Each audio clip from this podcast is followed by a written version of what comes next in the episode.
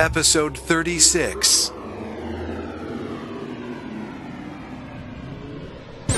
You're listening to Vox Talk, the voiceover industry's number one podcast, brought to you by Voices.com. It's about voice acting, growing your business, and sharing your knowledge. Vox Talk is a show that you can be a part of. Getting involved is both fun and rewarding. It's time for this week's episode of Vox Talk with your host, Stephanie Ciccarelli.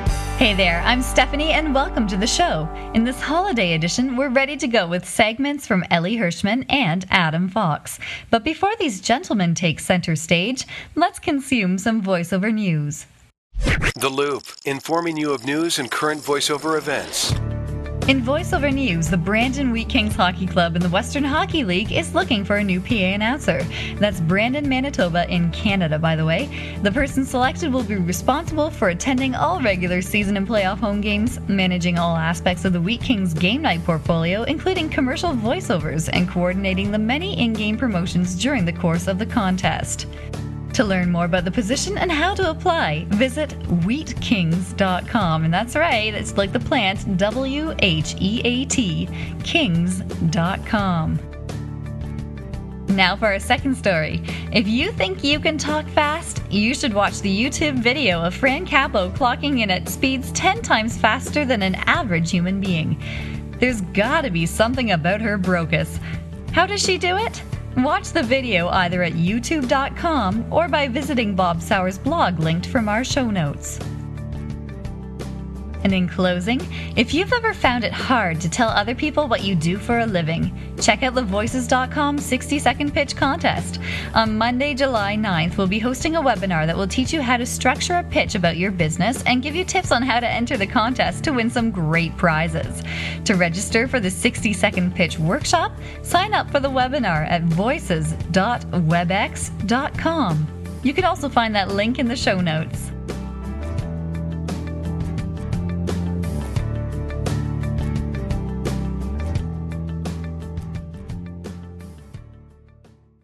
The Biz, helping you grow your voiceover business. Today in the biz, Ellie Hirschman talks about a timely and I might say a thoroughly disgusting topic. You guessed it, it's allergy season. Hi, this is Ellie Hirschman, recovering from just about the worst start of the allergy season I've ever experienced. I had a total lockup of my uh, mm, of my nasopharyngeal system. Uh, pretty much from the neck up was swimming in various sorts of fluids that I won't go into detail describing now.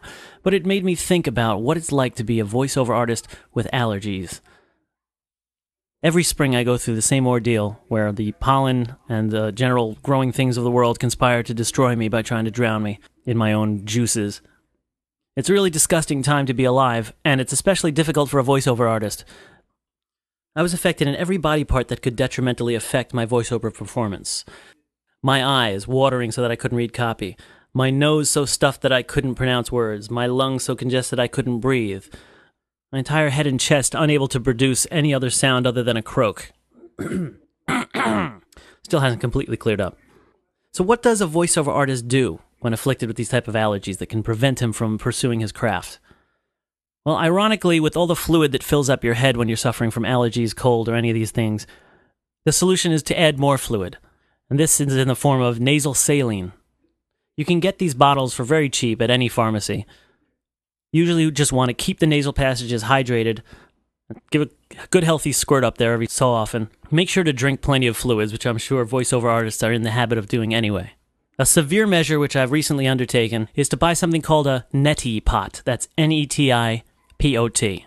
These are actually also found in most drugstores. I had to go to about five Walgreens before I actually found the one I was looking for. What it is is a kind of uh, an enema for your nose, if you'll forgive the imagery. The neti pot can end up looking like a watering can, a little tea kettle, or Aladdin's magic lamp. It's about eight ounces generally. You fill it up with saline, tip your head a certain way above the sink, and pour uh, the entire mixture into one nostril and have it come out the other nostril without letting it come down your throat into your mouth. disgusting, yes, but it cleans out your entire nasal passages, or so it's supposed to. I've only tried it once so far, and I'm not sure of the effect that it actually had. There are folks that swear by it. It's been featured on Oprah, and it, in theory, sounds like a very good idea. You wash out one nostril and then the other, and supposedly you wash away all the blockages, all the congestion that you might be having, and your nasal passages do react very positively to saline solutions so that balance of moisture is maintained and you get back to sounding like yourself more quickly than usual.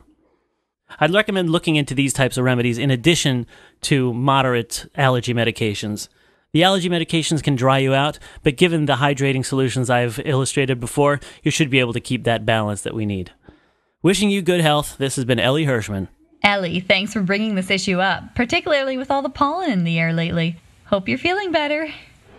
Tech Talk, walking you through the technological landscape. This week in Tech Talk, we have a feature from our Defiant digital correspondent, Adam Fox, with some VO from Bob Green. You're listening to another Defiant Digital podcast for voices.com. Here's your host, Adam Fox. Hey, folks, and welcome to another edition of the podcast. Summer's here, and I hope you're enjoying with the warm temperatures that uh, are continuing to rise, a rise in your business. And I hope everything is uh, really kicking and uh, you're just staying busier than you can be in your all studios there. And uh, let's just jump right into the podcast today. Well, so last time I put the call out for people to send in examples of how they do what they do, and uh, you definitely responded. So we're going to cover one today. And this comes from Bob Green of BobGreenProductions.com. He sent me a great sample of the difference between EQing and a flat signal, and I think this is important to uh, to to examine here. A lot of people will send something flat to a client because that client is then going to take that flat signal and they're going to you know put it into their uh, overall mix and and take the other voice talents that they may have in the job and uh, mix the whole thing together and individually EQ it. So this is an important point to consider. Uh, it's it's okay to send flat tracks to uh, clients, especially if they ask for it. You always want to give the client what they ask for. Uh, but I also find that uh, if you kind of warm up the signal a little bit and give them something that really adds some bite, who knows? It might influence the rest of how they're going to do their project. It's uh, it's uh, oftentimes a, a wonderful uh, way to inspire them to bring their project to the next level as well. Maybe they weren't thinking about it. You know, who knows? Maybe all of their uh, previous assemblies and, and their productions, maybe they end up a little flat. And by sending them something that's a, a little beefier, uh, a little higher quality than than uh, what they might be expecting from you and have to work with, uh, it might help them to uh, take their game to the next level too. So here's the first sample from Bob, and this is the flat reproduction of uh, about a nine second clip of a commercial that he'd just been working on. In a world like nothing you've ever seen, one woman with a mysterious past will risk everything. Okay, now let's hear that same track with his EQ patch that he uses for uh, for his voice. In a world like nothing you've ever seen, one woman with a mysterious past will risk everything. Now you see that is a subtle difference, but it can make a big difference. Does that make sense? Yeah, that, yeah, that makes sense. A subtle difference that makes a big difference. We could make the argument with amplifiers uh, being the difference between solid state and tube. Uh, with microphone preamps, the difference between a, a, a flat uh, preamp and and using a tube preamped microphone, something that has a, a little warmth added to it, and that can make a huge difference. Uh, it can help to um, attract a business to your particular voice style and uh, making the difference between them wanting to work with you or not. Uh, it can help you develop your own sound and, and help you become attractive to those businesses. Uh, it's all about signature sound. We all do something a little bit different, and uh, that's what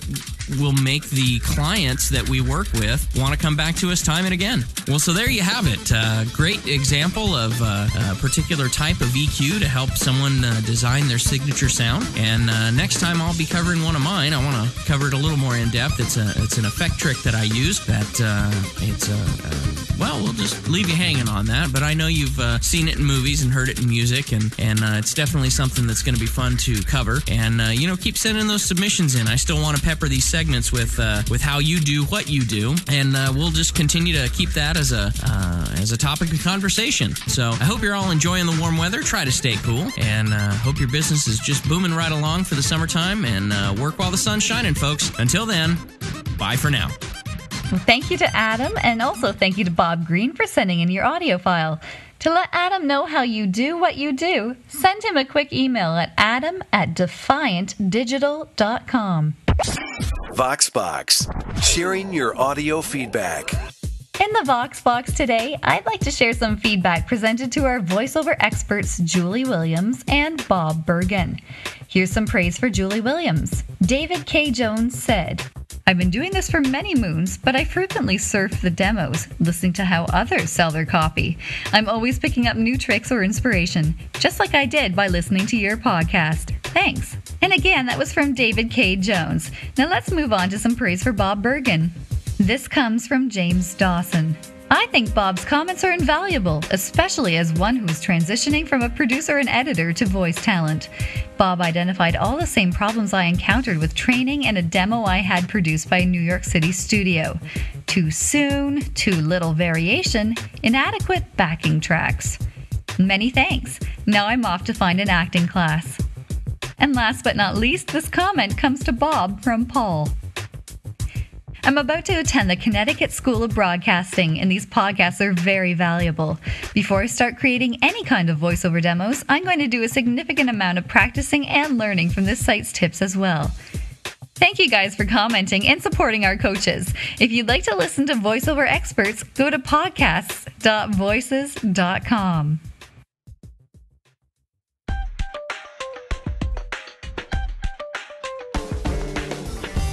Well, that's all for this week. We love hearing from you and thank you for staying subscribed to Vox Talk. You can subscribe to this podcast through the iTunes podcast directory, by RSS feed, or by email on the Vox Talk website at podcasts.voices.com. I'm your host, Stephanie Ciccarelli. Don't forget to look into the 60 second pitch and sign up for the webinar at WebEx. Take care, and we'll be seeing you next week.